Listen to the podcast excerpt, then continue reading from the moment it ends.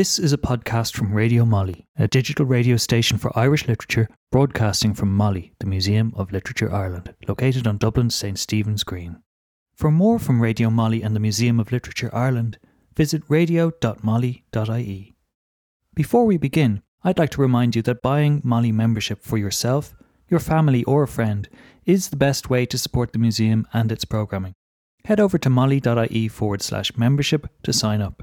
Thank you for listening.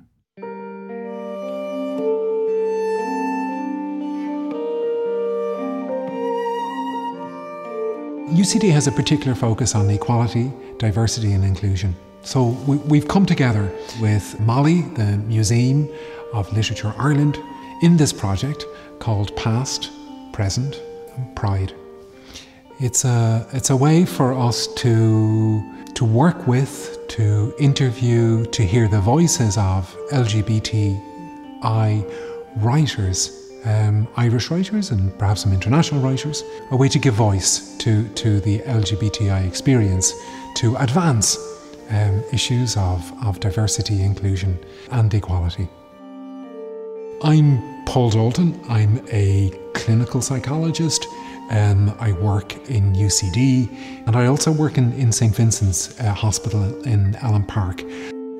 Our first guest, I'm, I'm delighted to say, is Emma Donoghue, a writer, 11 novels, five collections of short stories, numerous plays, very well known for the book Room and the film adaptation.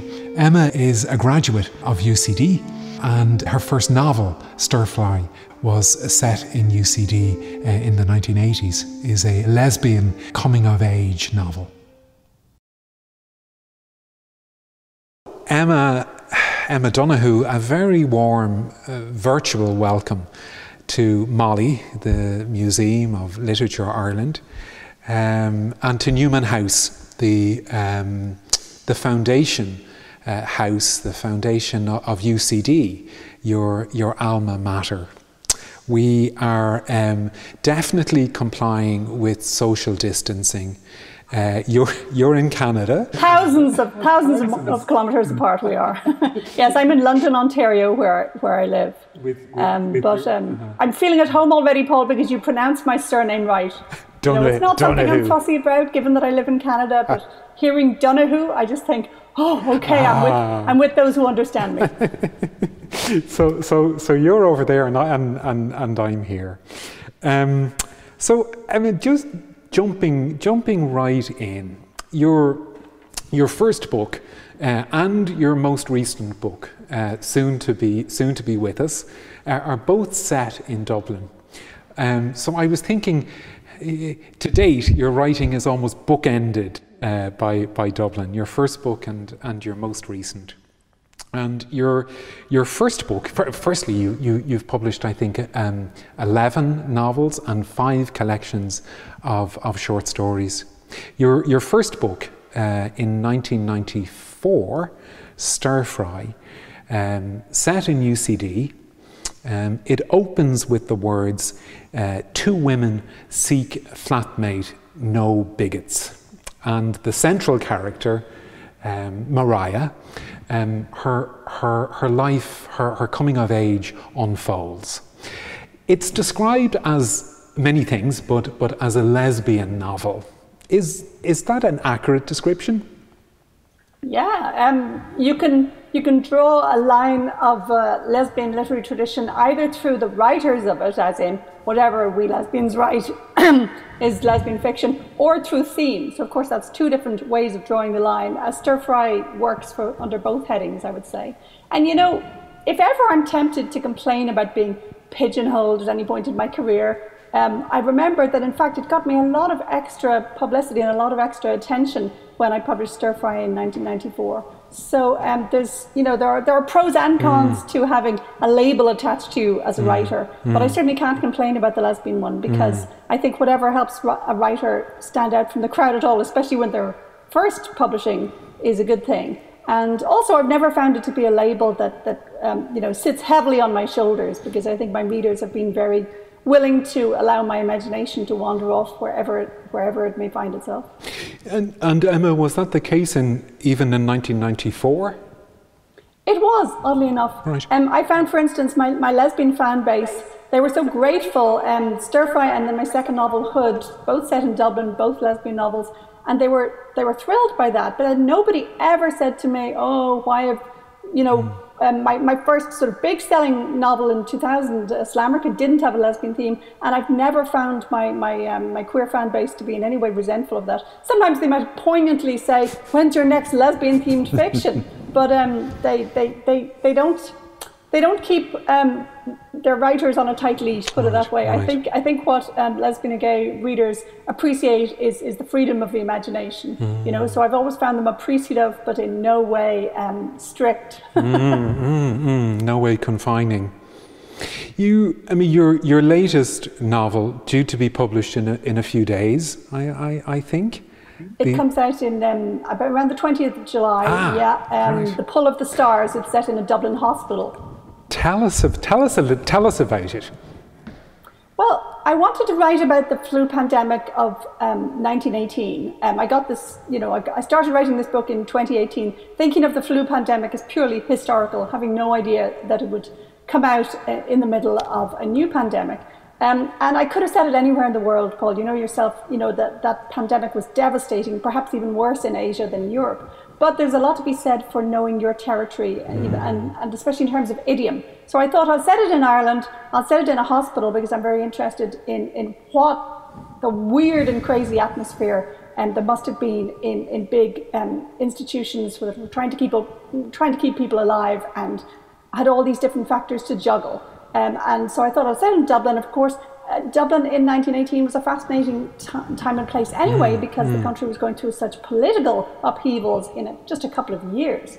So I thought it would be a wonderful kind of um, nexus of, of political and health crises was to set it mm. right there. Yeah, but I went for a fictional hospital because I didn't want any one hospital to to um, you know get up in arms about was I misrepresenting their practices. Yeah, you know. yeah. Um, some of these things are very controversial, uh, medical practices of the day, and whether they were, you know, acceptable for the time or were they always um, barbaric. So, um, so I decided a, a fictional Dublin hospital would give me that that right balance between um, sort of authenticity and um, freedom to make it up. And Emma, it's a maternity hospital. I'm right. So this is about It's a maternity yeah, ward a in ward. a general hospital. Okay, Yeah. okay. And one of the first facts that grabbed me about the 1918 pandemic was that um, the uh, a a group who got the flu in, in extraordinary numbers and who suffered a lot from it were pregnant women, women in late pregnancy and for a few weeks after birth even.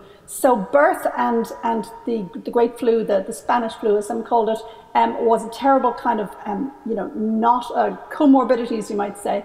Um, so I thought it would be really interesting to set a novel among women who had the flu and were about to give birth because those two health crises have very different storylines and very different possible outcomes. So I thought it would make it more interesting than just pure flu. Um, and it also allowed me to focus the novel so much on, on women. You know, it creates Yeah. this tiny little sort of bubble in which women are intensely suffering and working together and looked after by women nurses and even a woman doctor. So it, it gave me a weird opportunity to make a kind of Yeah. little all woman bubble right Yeah. in the middle of the more familiar sort of men's territory of, of war, Yeah. of, of World War One and of the Irish revolutionary struggle. Ka- Kathleen Lynn, you, is, isn't that right?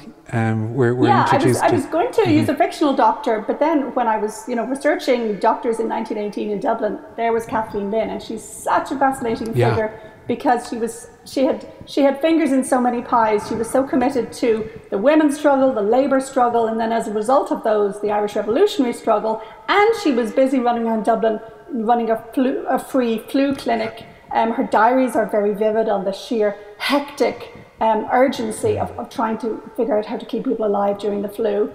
Um, and she was living in a relationship with a woman. I mean, she was a fascinating figure. Um, and um, I just thought she, she, she was too good to leave out of the book. So she's my one real character. Yeah. Um, and the novel is narrated by a, a fictional nurse called Julia Power. And there's also a third key character who's a, a volunteer helper. Because I wanted to show that whole span, that whole range of, of people in healthcare from, you know, the lowly cleaners who, as we know, are are at just as much risk in, in crisis or pandemic situations, and then the, the high status doctors as well. Yeah, the the Emma, what we've become very familiar with the the frontline workers.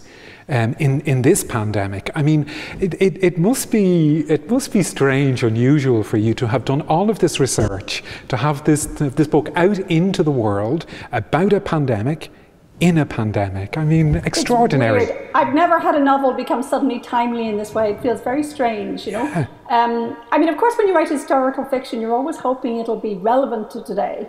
You know, of course, you know, when I was writing the novel, the things I had to say about, for instance, the way um, there's a moment in the book when, when the nurse, uh, Nurse Julia says to Dr. Lynn, like, I, I try, I don't have time for politics, I try and stay out of politics.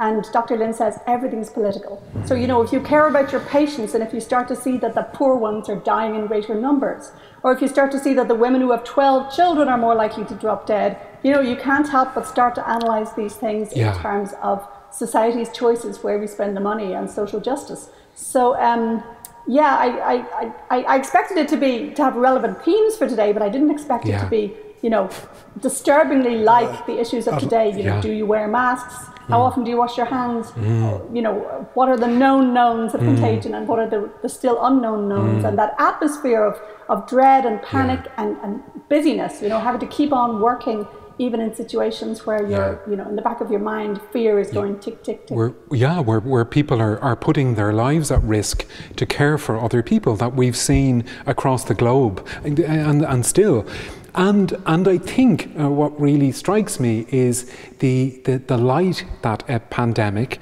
in, in 1918 and now throws on inequality Oh, it's like a sort of an X-ray for a society, isn't it? Yeah. It's you know I've seen a map of say Toronto near where I live, and and the the the, the areas with immigrants, the areas yeah. with people of color, the areas with poorer people. That's where it's hitting. So yeah. you know to describe an illness merely spreading through a city like some wave, um, that's very naive. It, no. it turns out that it, it attaches itself to to poverty yeah. um, in all sorts of ways. Yeah. And I think, again, the, the recent Black Lives Matter protests, yeah. they're making people more aware than ever. But it's not just yeah. accident if, if people die. You know, in a way, we, we make decisions early on in life about who's going to live or die. We do. Um, so health has never been more political than right now, I think. And, and Emma said very recently, you know, that um, yeah, we may be in the same storm, but we're sure not in the same boat. You know, that's well put, Paul. Yeah, yeah, really, yeah that's really so not. true. And of course, you know, I've had a very easy pandemic. I'm a writer. My job uh, carries on very normally during shutdown. Yeah. I'm used to staying home, so it hasn't even been a shock to me. Yeah. And yet, I've yeah. been so aware. There's been this weird gap between the comfort of my own daily life, working away on the next book, and and all the horrors of the news headlines. Yeah. So again, I, I feel this this new kind of um, commitment and compulsion to kind of um, write fiction that is relevant to today. It doesn't always have to be explicitly about today, but you certainly can't ignore what's going on. Yeah. And, and you, you set this in, in an Irish context, um, a place that gives care. And our institutions in Ireland, as I think people know in many parts of the world, have very complex and sometimes very brutal pasts so, so where we come, where vulnerable people come to be cared for, um, they've often been very brutalized. Does, did some of that influence your, your setting of the novel in Ireland?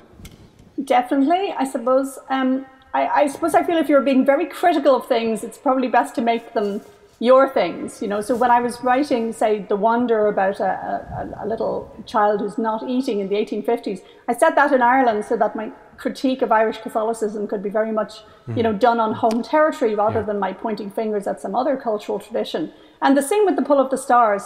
Um, I suppose I show the hospital as, as, as, as really a very good institution, very life saving. But of course, it was a different time, so they've got some practices which we would find bizarre. For instance, when a, when a stillbirth happens, they're, they're pretty much told put that put that stillbirth in a little cardboard box, package it up for disposal, and don't talk to the mother about it. Yeah. Don't show her. Don't discuss it. Um, you know, we'd find that brutal. And so one of my technical problems with the book was um, not to have the readers judge my, my nurses and doctors and, and, think that they're horrible or incompetent people. You know, they're working with the skills that they have. Um, but another institution that I included in the book um, as background is that I, I wanted to to show somebody managing to sort of give out of a life that had had no privilege in it at all. So I decided to invent a volunteer who turns up and helps at the hospital, who would be from um, a, a, an impoverished Irish background and would have experience of Irish residential institutions that was, was no good at all. And I was fascinated by the idea that, you know, despite all she's been through, and I drew very closely, by the way, on, on the, um, the Ryan report on, on Irish um, orphanages and, and residential yeah. institutions. Um, so, despite many horrors that she's been through and the fact that she's never had any status within Irish culture, this young woman still has a kind of natural generosity and energy and vitality. And one thing that struck me in, in the Ryan report was how many of the of the people giving evidence said that they were made to feel useless or worthless, and they were always told, you know, you have to work hard to try and pay society back because you've contributed nothing. So I was fascinated by the idea that a volunteer might actually find, you know, in grueling, um, grueling hospital conditions. She might still find it a thrilling few days in her life because she's feeling important for the first time. You know, she's feeling needed. Um, so, um, so yeah, so so I, I have a very mixed sense, I suppose, about about Irish institutions. So, you know, Emma, a little like I was thinking, just like the volunteer, your volunteer in the Pull of the Stars, you know, when, when, when COVID 19 began to impact in this part of the world, there was lots of, um, there was lots of drama and lots of um, predictions that we would turn into the very worst versions of ourselves, that kind of dystopian uh, view of the world and humanity. And, and certainly here, talking about volunteers, I mean, people did extra and are doing, but people did extraordinary things um, for for other people, um, and and we didn't murder and, and and rape each other, but people people volunteered and they they made bread and they uh, they listened to the birds. Well, for instance, the toilet paper hoarding, right? At first, there were reports that toilet paper was running out, and so we all had an image of you know certain you know selfish people buying hundreds of rolls, yeah. but it turned out it was just everyone buying a couple of extra rolls. Yeah. You know, there was no dreadful behaviour with the toilet paper hoarding. so yes, I quite agree with you, Paul. In fact, I remember I read an article in which somebody asked um, uh, an epidemiologist how they thought pandemic fiction tends to get it wrong.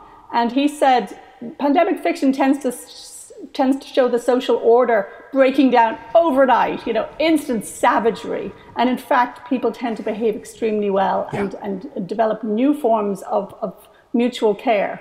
So um, we've certainly been seeing that. There's a, there's a mm. huge goodwill. I mean, here when I go out for walks, you know, I'm skirting six feet around everyone, and everybody's nodding and smiling. And there's been so much practical help of the more vulnerable. And, so yeah, I, I, wanted to show a novel in which yeah. the flu may be a total horror, and the war's going on, but there's also a huge amount mm. of, of sort of selfless service.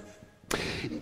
And a uh, confinement. So the confinement that you write about in The Pull of the Stars, the confinement that you write about in Room, of course.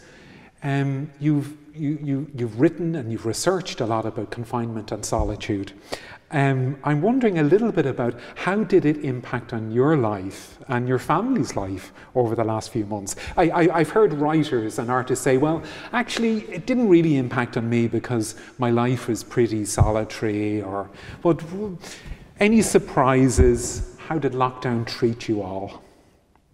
I've been having a, a, very good lockdown. I felt very lucky, but it certainly made me oddly aware that my usual life is too busy. I mean, I'm a very extroverted writer, so I'm writing alone much of the day, but then I love to do things in the evening to see friends and so on. And I have missed all that, and I've definitely missed things like theatre and live music. But on the other hand, there has been a, an odd relaxation to it.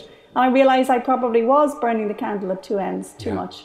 So, you know, it's not that it's going to transform my life, but um, I certainly have appreciated very much the kind of more relaxed pleasures of, say, for instance, this summer we, we bought a big inflated paddling pool for the hot Ontario summer. So, you know, sitting around in the pool, squirting, squirting our kids with yeah. um, water pistols. Yeah. There's a lot to be yeah. said for it. Yeah. You know, low key pleasures. You, you, you, you, said, uh, you, you said elsewhere that, um, that room was a, a, a meditation um, on, on safety versus freedom.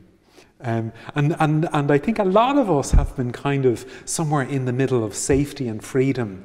And, and, and some of that kind of the reflection, the, the kind of existential kind of questions or the value questions that I think, I, I, I don't know if that's been, been, been no, true for we've you. all been having thoughts. these questions. And, um, you know, every, every household in every nation, they're sitting around saying, okay, hang on, is it, is it worth taking this risk to get a haircut or is it worth risking that I'll do harm to a neighbour by going to talk to her. I remember we wanted to drop off some chocolates at a, a neighbour's on Mother's Day.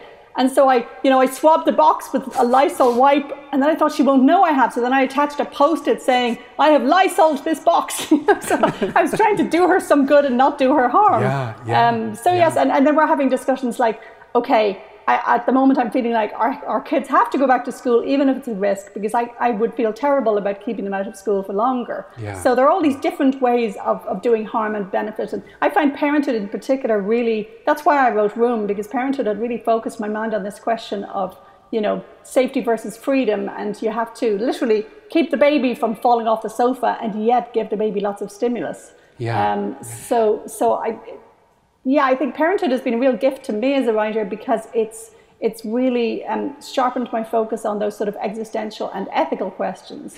Um, and in a way which is never fixed, there's no final solution because parenthood is renegotiated yeah. every single day. They're a day older and you're a day tireder. You, and, Even and, during lockdown, I've, I've become a more relaxed mother because I felt I don't want to be squabbling with them about so many things when, when so many yeah. things are forbidden already. You know, so if yeah. I can say yes during this lockdown, I do because you know the pandemic is saying no to them in so many yeah. ways. You, you, you, you've described you've described parenting as as probably one of the most important human stories to be told or that we tell. You and you do that. You talk about parenting in a way that strikes me as very unsentimental and um, really, really good on the grey bits. This is this. oh, it's all grey. you, but you really, I, I, think you've really given voice to that, to the the kind of in between land, the paradox, the the the, the ambiguity uh, of parenting, of relationships. In a way, I think the reason parenting has been such a stimulating subject for me is that. Um, I, I couldn't always assume that I would get to be a parent. Mm. You know, hmm. coming out in Ireland, um, I felt like I was stepping onto the no children route. That's certainly how it seemed in the 80s. Um, so, and I felt that was worth it to me to say, yes, I'm gay, this is my life, even if it means no kids. So then, when after a few years I began thinking it might be possible to have children, and Chris and I ended up having two of them, and it was very much chosen. And also when there are two parents of the same of the same gender you do a lot of kind of thinking about your roles. None of it see, none of it is just a sort of natural oh of course she will breastfeed and he will cut the grass. You know you have yeah. to think about all of it. So yeah. i think perhaps coming to parenting um, with a queer perspective allowed me to just see it a little bit um, fresh and realize you know it's not that everybody has to parent. It's one very particular way to spend your time, but it's a hugely rich and interesting way. And, and or, I mean, here's an example. Our, our kids call us by, by our first names, and some people are shocked by this. They think it's disrespectful. But, you know, the, you know, the, the, the mammy daddy thing, which I grew up with, yeah. um, you know, we couldn't use those words, so we had to pick other words, and yeah. it, en- it ended up being our names, Emma and Chris, that the kids use mostly. But that's the kind of thing um, that you know you just look at slightly afresh because you you, you had to think about parenting mm. before doing it. And and I've heard you say, Emma, that it's probably been a different experience doing that in Canada, where the law has been on your side. It has, but I don't like to generalize about Canada versus Ireland because you know, Ireland has changed so much. There may be ways in which Ireland has jumped ahead of Canada. So I wouldn't want to be comparing, you know, Ireland Church in 1990 sure. with Canada now. Yeah. But, but let's just say that many of the laws did change earlier in Canada. So by the time we were having kids in 2003, um, we were already able to get, um, you know, uh, Finn's birth cert modified so we were both his legal parents. So we have always mm. felt, um, you know, as it were, safe, getting back to safety versus freedom. We've yeah. always felt protected as a family by, by Canadian law. Yeah. And that certainly made a difference. Because then you just have the ordinary existential terrors of parenting. you don't have other ones like, yeah. will the government take my babies away? Yeah, yeah. And, and, and, and the safety versus freedom, um, to, to go back to Room and to go back to Jack, um, and, and that that granting of his of his freedom of of of, of his escape of, of of allowing him escape if you like um, of letting him go letting go letting go of what we what we love. Um, I mean I guess as a parent eh, that's that, that, that's what you do or have to do is it? Yeah, I think Room worked and touched so many readers just because it's a it's an intensified version of what every parent and every child does. You know, they're, they're always going to grow up and leave you. Just in the case of Room, there's a moment where she has to let it happen all in one go. It's terrifying, but mm. it is what every parent does when they wave their child off to school or see their par- see their child making choices that the parent wouldn't have approved of. Mm. Yeah, I mean, um, our son is learning to drive at the moment. I'm terrified every time he goes out there, but there's yeah. no way I'm going to stop him. Yeah, yeah, yeah. You, you, you're also really interested, and I think I can say this as a psychologist. Um, it strikes me that you're really interested in resilience, in in what kind of keeps people afloat, what makes for human happiness. And, and as a psychologist, I can say, Emma, we do a really bad job in focusing on deficits, on what's broken, on what's not working properly. Um, and, and I've certainly appreciated from your work the lens that kind of shifts um, and says, well, what actually are the, the ingredients of, of a happy life? of a meaningful life. Is, that something? Is that real? Is that uh, say? Can you say something yes, about that? I, I would say there are two reasons for that. I'm I'm I'm very cheerful myself, so I I, I wouldn't be likely to write stories that are entirely grim. They're often very grim in their setup, very morbid, very macabre, but but they tend to lead towards the light in some way. But it's also a literary reason. Um, your reader has to have some reason to read your book. So there has to be there's kind of a bargain there. And I don't mean that I owe them sweetness and apple pie. Mm. Um, sometimes there will be tragic endings, but there still has to be a feeling that the story is meaningful, you know, that it's not just a random, you know, mess and chaos of a short and brutish existence. So I'm very careful when I tell dark stories to give the reader enough uplift or or to give them, you know, moments of escape. For instance, in The Pull of the Stars, you know, you're, you're jammed into that tiny little ward for three days. And so I put in one scene where they go up on the roof of the hospital and they they have a little picnic up there and eat an orange, you know, because we all, as readers, need some respite. Mm, so, yeah, I'm mm, very interested in, mm, in, in, those aspects. Mm, but sadly, it's very hard to make a good story out of plain ordinary happiness. You know? My own life, for instance, really doesn't provide me with well, much in the way of narrative. You know, moves to Canada is extremely happy for the next quarter of a century. Well, has two know, lovely I, kids. I, yeah, because because you're stay there. You, you, I mean, your early your early life. So. Um, you, you spent the first 20 years of your life in, in Dublin. Um, you, eight years in England doing eight, PhD. Eight years and 20 something in Canada. Yeah, yeah. Um, and I'm very lucky I've emigrated twice. Emigration is a wonderful yeah. um, experience for a writer. You know, it's a, it's a slight defamiliarization device. It makes you look at your own culture yeah. outside. You're going, other people don't necessarily like Tayto crisps. You know, we don't all taste the same way. Yeah. Um, you look at the the new culture very much as an outsider as well, yeah, yeah. Um, and it gives you that that little little arm's length perspective that I think is yeah. crucial to write. And and I mean, you you you were one of eight children. You were the youngest of eight. Yes, the favoured, spoiled. Yeah, one of eight. Yeah, yes. your your parents were academics, and actually. Um, I'm sitting in Newman House on St. Stephen's Green, and I think I understand that your family had a little interlude when they lived here. Did, did you live here? right, sometime in the 60s, before I was born, um, I think I think the, the first six of the kids and um, parents um, stayed in a flat upstairs from you for a couple of months. Wow. Yeah, because my father, Dennis Donoghue, at the time was, um, you know, UCD, UCD. professor um, yeah. Can't remember his job title yeah. in the English department. He was, yeah. Um, and yeah, we were sort of lent a bit of Newman House to live in. so I always, um, I used to look up at the building whenever I'd pass Stephen's Green. I'd look up and kind of go, "Oh, we lived there. Wow, what, what fun!" Yeah. Um, and you know, I'm very fond of UCD in all sorts of ways. I really grew up on the Belfield campus. We lived right beside it um, in the 70s. And I would go through that hole in the fence and, and, explore those woods and write Wordsworthian poetry, all inspired by the trees of UCD. Yeah. My home, it's my home place in so many ways. Yeah, yeah, yeah. You, you, you described yourself as growing up, you were, you were a straight A student, um, but you weren't straight. And at, at, at about 14, I think you realized that you were gay, that you were lesbian.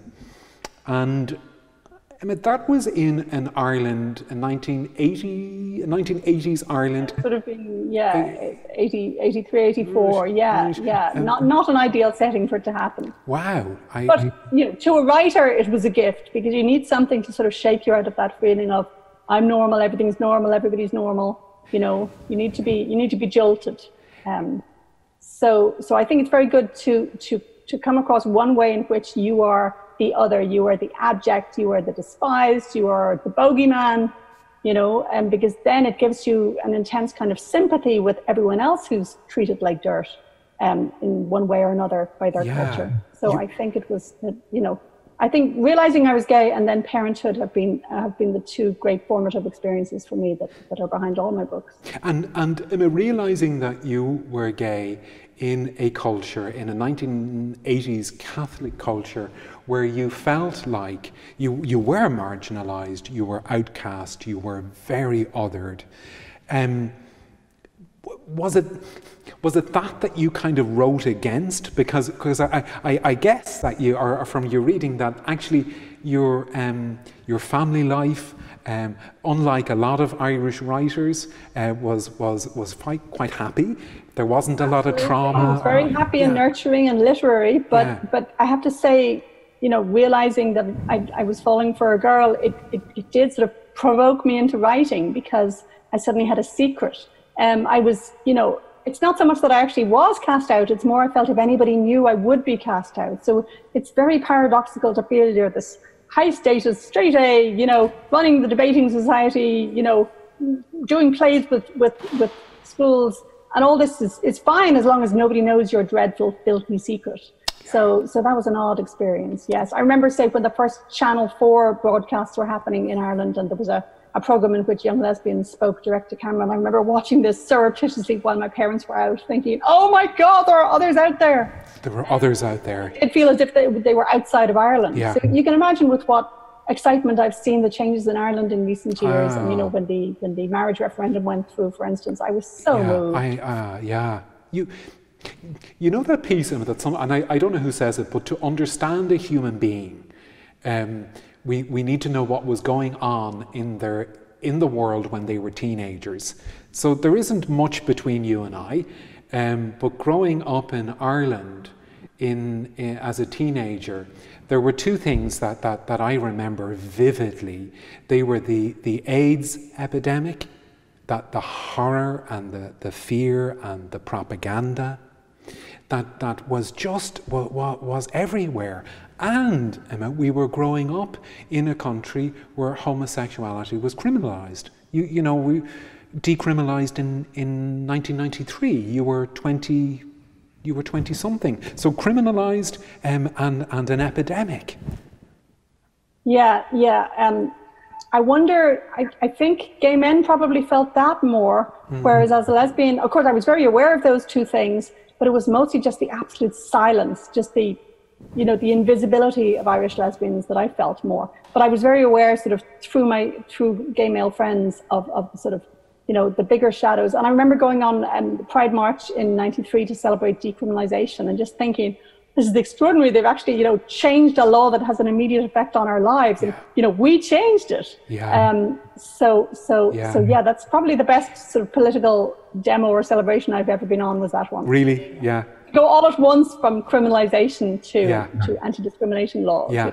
Whoa. And, and say a little bit more about the, about the silence you know, the, the, the, the, the things that weren't talked about, your identity. You, say a little bit more about that. I remember, for instance, in our in our secondary school, um, you know, we, we talked about everything. We had debates even about issues that were quite taboo, like abortion, but they, they were taboo, but could, you know, they were morally taboo, but they could be discussed loud and clear.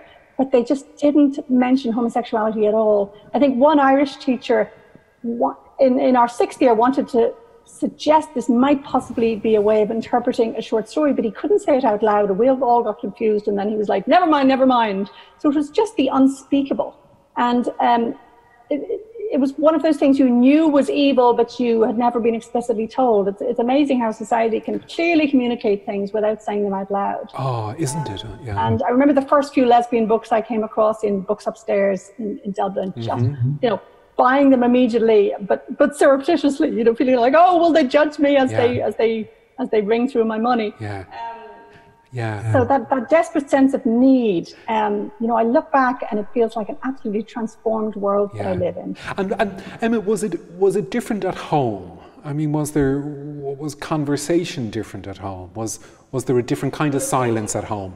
It was was very good, but again, you know, the gay thing just didn't come up, didn't come up, and I was I had a lot to lose in that I was this approved of young woman. I wasn't a rebel. I was seen as very good. I was not, you know, wasting any time with boyfriends or getting into any trouble with boyfriends or anything. So to feel that really I was the this this person that they would despise if only they knew, um, and that's why of, of my many lovely memories of my mother who died a couple of years ago. One of my very favorite memories is when I finally, at the age of 21, when I'd moved to England, so I was safely away from home, so on a Christmas visit home, I, I decided I was going to come out to her, and I was so scared of it, I had to delay my flight by a week to, to give me more time. And then I finally did it, sitting in the car, parked, staring at the garage. I finally told her, and she told me she had guessed when I was 16 and that I was still her little baby. Oh. I'm so moved oh. by that, Paul. You know, to feel that, to be all those years of your teens afraid that people are going to hate you, and then have your mother look at you with such love, you know? Oh, gosh. Yeah. Wow. Wow, wow, wow. I don't know. I don't know about you, Emma, but I think that that legacy of those years lived in fear, a fear that actually people might hate us. Um, it's very formative, isn't it? It, it, it it transforms how we are in the world in many ways. In many ways. I, so, so, so, so not to suggest that it's, um, it's, it, oh, it's a wonderful thing, but I've seen incredible things come from that, from that, that pain and that isolation, and awful things too. Maybe it makes us choosy about who we fill our lives with because you know we don't ever want to feel like that again so we seek out the ones who we know from the start are going to are going to treasure mm. us.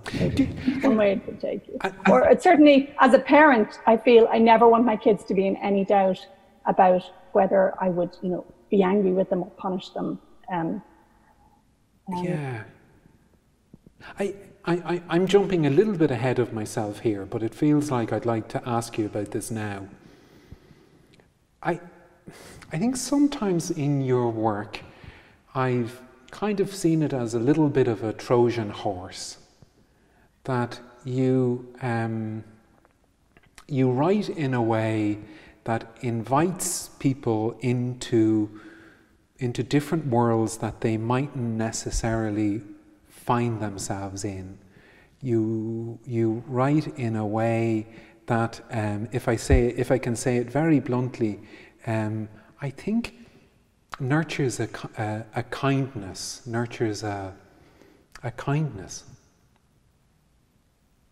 Very, that's very nicely put, Paul. Um, I'm certainly aware that I use certain things like, say, humor as a kind of a lubricant to bring in subjects that might make the reader tense otherwise. Um, I've written a couple of books for children about a big family where a gay couple and a lesbian couple have lots of kids together. And I'm really aware that I bring in all sorts of touchy and tense issues, but the humor lets it all slide down. And with some of my other novels, I, I delay information. Yeah, like in several of my novels, for instance, the, by the end of the novel, there's a same-sex love story, but that's not that's not what I lead with on page one. So I suppose mm. I am aware of getting to kind of lead or lure the reader sometimes mm, mm, into mm. into a story that they didn't know they were going to care mm. about. You, you you've said on, on more than one occasion, and it's something that's really stayed with me. You've said that um, fiction is a is a technology um, to create empathy or to to to nurture empathy. I, I, tell me more about that. I, I, I was intrigued by that you know, I don't even just mean its effects on the readers, I'm, I'm aware as a writer that if I make a commitment to telling a story from the point of view of character A, I'm going to see it from their point of view, even if they're the baddie, for instance. Um, you know, the, the process of, of, of you know, sentence by sentence saying what's going through the mind of character A, you're with them. Um, so, so it's it's very powerful, even in its effects on me. And similarly, the reader is is is you know sucked into the mind of that person and will see things as they mm. do. So, for instance, I once wrote a short story about um, rape as a war, war crime in the American War of Independence. There was an awful episode where the um, where the, the British troops, who were actually German mercenaries, um, they were stationed in New Jersey and they, they raped the local girls en masse. So I wrote a short story, but from the point of view of a sort of uh, I think, 15 year old, you know, child soldier who'd been kind of, you know, indentured into this, never chose to be a soldier and ends up, you know, committing rape along with his peers. And it's, it's very dangerous um, to, to write a story that's, that's sympathetic to the rapist. But in this case, I was really interested in weighing the kind of different traumas of being this child soldier finds himself in this appalling situation and his victims. So I didn't want to do the obvious thing and just write a story about his victim saying, oh, look, he's bad, he's the evil soldier, she's the victim. I wanted to do something more subtle. But I was aware that if I got it wrong, it would seem to be a story absolutely sympathizing with uh, rapist soldiers. So, so that's, I suppose, what I mean about it being quite a dangerous technology of empathy in that its effects mm. are so powerful. Mm. Mm-hmm. And, you know, reading novels changes people's opinion at a deep down level that no amount of rational argument will do. Yeah, no, no amount of, of lecturing, no amount of wonderfully crafted uh, opinion pieces. Um, fiction um, has a way in, I think, to, to the human heart and soul that kind of bypasses our defense systems in some ways. I, I think. Do you? Yeah. I do. I mean, you know, the, the parallel that's that's coming to my mind is, you know, all these all these cell phone videos of of that are that are being passed around by the Black Lives Matter movement. It's they're literally letting the rest of us see yeah. what it is like to have a policeman walk up to you threateningly, demand things, you know, hector you, yeah. accuse you of holding a weapon when you're just holding, say, a a, a, yeah. a, a rubbish picking up clamp um, it, it literally puts you on the body of the of the person of color who is being um, harassed by police. And you know that one that one I think has has changed minds a way in in in, in a way that no no medium less um, visceral would have done. I think yeah. you needed to literally see what it's like to have the the, the brutal police officer walk towards you. Yeah. You, you, you said earlier on um, about how I mean, the dramatic changes that have social changes that have taken place in Ireland over the last 30 years. Um, I mean, in Ireland, that in some ways is unrecognisable. And I was thinking about that this morning and thinking about how those changes came about, or they were won, hard won, on the back of people's personal stories. So people told stories about being gay, being lesbian, being transgendered, about having abortions. People told stories about being divorced in relationships that were abusive.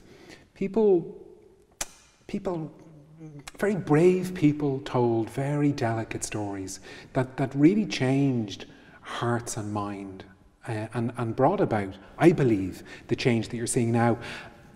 And, and, no, you're right, and I think that's that's particularly true for Ireland. I think in other countries you see often a much more explicit kind of civil rights campaigning, um, and in, in Ireland maybe because it's such a small country, what I think of as having really changed people is uh, pe- you know people ringing up the radio and um, telling their mm. story or going on the late late. Just that willingness to expose yourself and to show that you are a human being, mm. I think, has been um, transformative in mm. Ireland. Mm. Um, and often I think it means people people then end up with a, a, a, sort of more empathetic understanding rather than just saying, yeah, okay, fine, we have to extend those civil rights. Yeah. You know, if you've, if you've literally seen and talked to, yeah. for instance, the whole generation of, of um, people I'm seeing on social media now who are like, yeah, I'm Irish and yeah, I'm Nigerian as well, or you know, yeah. mine isn't the face that you think of as Irish, but this is what Irish looks like now. Yeah. I think they they humanize it, so it's not an abstract concept, you know, multicultural Ireland, but they're they're making it vivid. They're putting a face to it. Yeah, a, very, a, a very powerful face that really. As I say, I, I, I think it um, it kind of bypasses. It can bypass a lot of our a lot of our defences, and is, is as we say is is more powerful than um, than, than many other ways of doing that. One, one of the, um, maybe, maybe just to go back ever so slightly, in, in um, the, the wonderful story about the fasting girls, the, uh, the wonder. Um, so, so these girls um, across different parts of the world uh, uh, uh um, uh, historically uh, who were fasting um, and um, subject to a form of Catholicism that um, really was um, disembodied, that was kind of dismembered, that saw the body as something that was going to uh, be your ruin. And that idea of women, the good woman, doesn't have an appetite. Um, yeah, it's, it's, it's funny if they're if they're doing this, you know, self starvation in the year 1700, they're not specifically talking about looking skinny and glamorous, right? But they are talking about being pure, you know, yeah. not needing food, being above the body. So this, this kind of ascetic idea of, of the good woman is, is weirdly transhistorical and transcultural. And um, just after I'd published The Wonder, which was very much focused on, you know, the, the Catholic storyline of a fasting girl.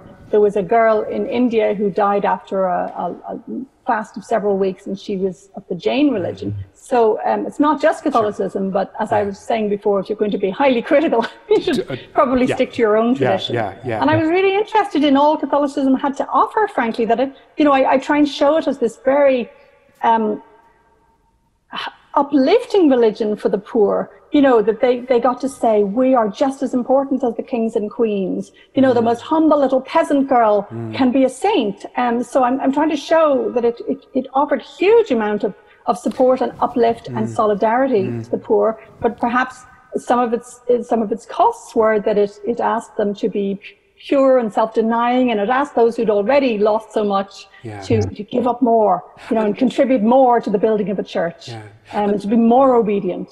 Did you? So, so yes, I wanted to sort of explore the extremes of that by looking at a little girl who decides that you know God doesn't want her to eat. Yeah, Emma, it's a form of a form of, of Catholicism and in, in other organized religions. Um, and without being too dramatic about it, did did you get some of that? Did, did some of that kind of thinking impact on, on you as a Catholic Irish woman? Not really. I mean, I, I remember moments of, say, you know, every Lent we we would give up sweets. And there was this odd code that if somebody offered you a sweet or a piece of chocolate during Lent, you could take it home and tuck it behind your holy pictures and save it for Easter. so now I'd have this grotty little collection of individual sticks of barley sugar and squares of Cadbury's behind my picture of St. Teresa. and of course, I'd, I'd obsess over it. You know, every night I'd check out my stash and look forward to Easter. So I don't think it did the intended um, thing, which was to keep my mind off sweets. but there was, let's just say there were kind of cultural fossils. I would say I was not in the 70s raised on a kind of a hardcore old school Catholicism at all. Um, there was an awful lot of um, post Vatican II, you know, mildness and talking about togetherness and love and so on. So um, no, the Catholicism mm. I was critiquing in the Wonder is an older Catholicism, okay. but it's it's the roots of our culture. Sure. Um, and even the, the Irish habit of when you're first offered something, you say no. You know the kind of I know, I know, thanks. Yeah, yeah. Um, you have to be pressed to have yeah. the cup of tea and the scone. Um, so it's in, interesting that there are these little lingering echoes of that self-denying attitude. Mm, mm all of those all, all of those influential those pieces that influence that that that that, that shape and form us. And, and of course as you say in in in various parts of the world um, I mean I I don't think that we can have this conversation without talking about George Floyd without talking about Black Lives Matter without talking about our own versions of that in, in Ireland uh, with a, a, direct provision system that's been in place for, for, for far, far too long, in, in Canada for First Nations people. Um, I, am curious because for you as a, a historical fiction writer, in, in part, and, um, where are you on, on the statues, on the removing, removing of statues of Confederate people, um, um, on colonizers? What, what are your thoughts? What do we do about that? I have to say, when I when I saw that statue of, of, of the, the slave trader in Bristol toppled into the water, I found that a glorious moment. Of course, I'm not suggesting some kind of wholesale removal of all statues of everyone who wasn't woke, you know, but I don't think anybody is suggesting that. Um, but I certainly don't feel that it's a it's an anti-history impulse because, you know, history is made of these moments as well as being made of statues. So for me, it depends on the statue.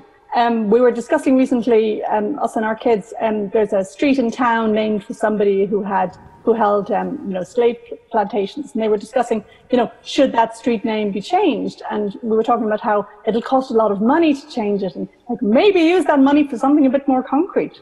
So um, I noticed a lot of people of color on, on social media have been saying, okay, could, could, could you white people stop obsessing over the, the, the, surfaces and actually focus on substantial stuff to do with funding of schools and equal access to healthcare and so on. So let's not get too caught up in the symbolic battles. But of mm-hmm. course, they can matter too. So, so yeah, I don't mind if a few statues come down. And you've, you've, and you've been drawn, you've been drawn in your work to some of those difficult difficult historical um, issues, points, those, those, those, sources that, that you've been drawn to, that in, in some ways, I, I think, kind of get at the best of humanity and at the worst of humanity. Um, you, can you say something about that, or, or is that the case? I think a key moment for me was uh, my first two novels were, you know, lesbian themed novels set in Dublin, and then I did a book of fairy tales. And but then my first historical novel, um, I I was writing about a, a, servant girl who commits a murder, but I, I ended up inventing a character of a slave in that book because I was I was appalled to realize that in 18th century Britain there were slaves. We always sort of blame mm. the Americans for mm. that. So that's the first time I started being sort of explicitly revisionist and trying to write things into the the, the, the record of the past which have been left out. And so I would say that my, my interest in sort of women's history and, and queer lives has naturally led me to, to writing a lot about um, slavery and the history of black lives as well. Um, because as soon as, like that moment I was talking about when you're 14 and you realize that you are the other in some way, that should open your mind to all the ways that people are treated as the other. It should give you a huge and, and um, committed interest in the lives of others. Mm. Um, now, of course, you have to be aware that you're not always the best person to tell the story. Um, there's been a lot of, you know, rethinking of, of, of writers taking on subject matter that doesn't belong to their ancestors and to what extent you're allowed to do that and, you know, how much does it matter how you do it. Um, so this is not an easy question, but I would say my writing ever since about my third book has, has kind of, you know, reached out its hands to um, histories other than my own mm. um, because because there are such natural um, echoes and connections mm. there. I mean, you, you, you started to write, I, th- I, think you said you started to write when you were eight. You wrote, um, you wrote a poem, uh, and your first love was, was poetry. Um, you've been writing since. Uh, you've had the se- you're 50 now. Uh, and you've had the same agent for, for more than 25 years, which I, I, I, think is incredible. It's great. It's like she's, she's a mother figure, you know. Yeah, yeah, you, you, bring her everything, you know, your, your books which are not going to ever get written, maybe, your bad ideas, your, your books which will be a very obscure scholarly interest, and then your bestsellers. Um, and, and she sort of uh, welcomes them all. So I found it a very nurturing relationship. Yeah, yeah, yeah. The, the, and has the, has the reason that you write, has the reason changed over the sweep of your writing life? No, I, I fundamentally enjoy it. Um, mm. I just I, I get a thrill out of making stuff up, um, and um, I mean I like some some parts of it more than others. You know, the beginning is very much like falling in love, so I'm often being wooed away by new ideas. Sometimes it's more of a slog to follow through on the older ideas, but but no, I, I fundamentally um, find it the most enjoyable way I could spend my days. So um, even if I might sometimes have additional motives, like you know, I wish to change the world or something, that's not the primary motive. Right. And there are more there are more direct ways of changing the world. Um, so so no, if you choose to do it through fiction, it's it's it's probably because you just fundamentally love this particular form of magic trick. I, I, think Emma, I speak I speak for um, I speak for quite a few people when I say this. I'm very conscious of my colleagues in UCD in equality, diversity, and inclusion, um, and and and and so many other people. But you're writing, uh, you you you you write in the outliers. It's it's almost as though you've put you, you kind of put your arms around the, the waifs and the strays and the abnormals. Um, you, you're, speaking some of, I think you're speaking some of that unspoken, that silence maybe that you, that you experienced as a teenager. Um, and that, that really is a, is, is a very precious gift. Thank you so much. We, You know, if I do, it's it's partly because their stories are more interesting. You know, and you could say I'm unscrupulously looking for the best stories wherever I'll find them. And mm. in, in the stories that our society has left out, there will be more surprise. There will be more that's unpredictable. Um, so it's it, I'm, I'm always following my pleasure. I'm never putting someone into a book out of feeling of like duty. Must Right. must be good to them by including them. No, it's mm-hmm, much more mm-hmm, like, mm-hmm, wow, that's a story I've never heard before. Emma, it's been a real pleasure um, from, from, from the team here in, in MoLI, from the team in UCD, in Equality, Diversity and Inclusion. Uh, just a heartfelt thanks. You're, you're, you're our first guest on, on this project, past, present, and Pride project, and uh, uh, it couldn't have been better. So, a deep, deep, heartfelt thanks and appreciation. Same to you. Thank you, all of you, for making this happen. Take good care. Bye bye. Bye. For me, literature, for me, writers, for me, the, the, the arts, in, in some ways, um, capture capture what's often um, missed in conversation, what's often missed um, um, historically when it comes to the lives of people um, who, for various reasons in, in this country and beyond, don't experience an equal world, uh, a, world that is accommodating, is embracing of diversity, and certainly a world that isn't inclusive. So uh, I, I, I feel the arts uh, and, and literature play a very, very central and important role in, in, in advocating for um, a more equal, a more just, a more diverse and inclusive society.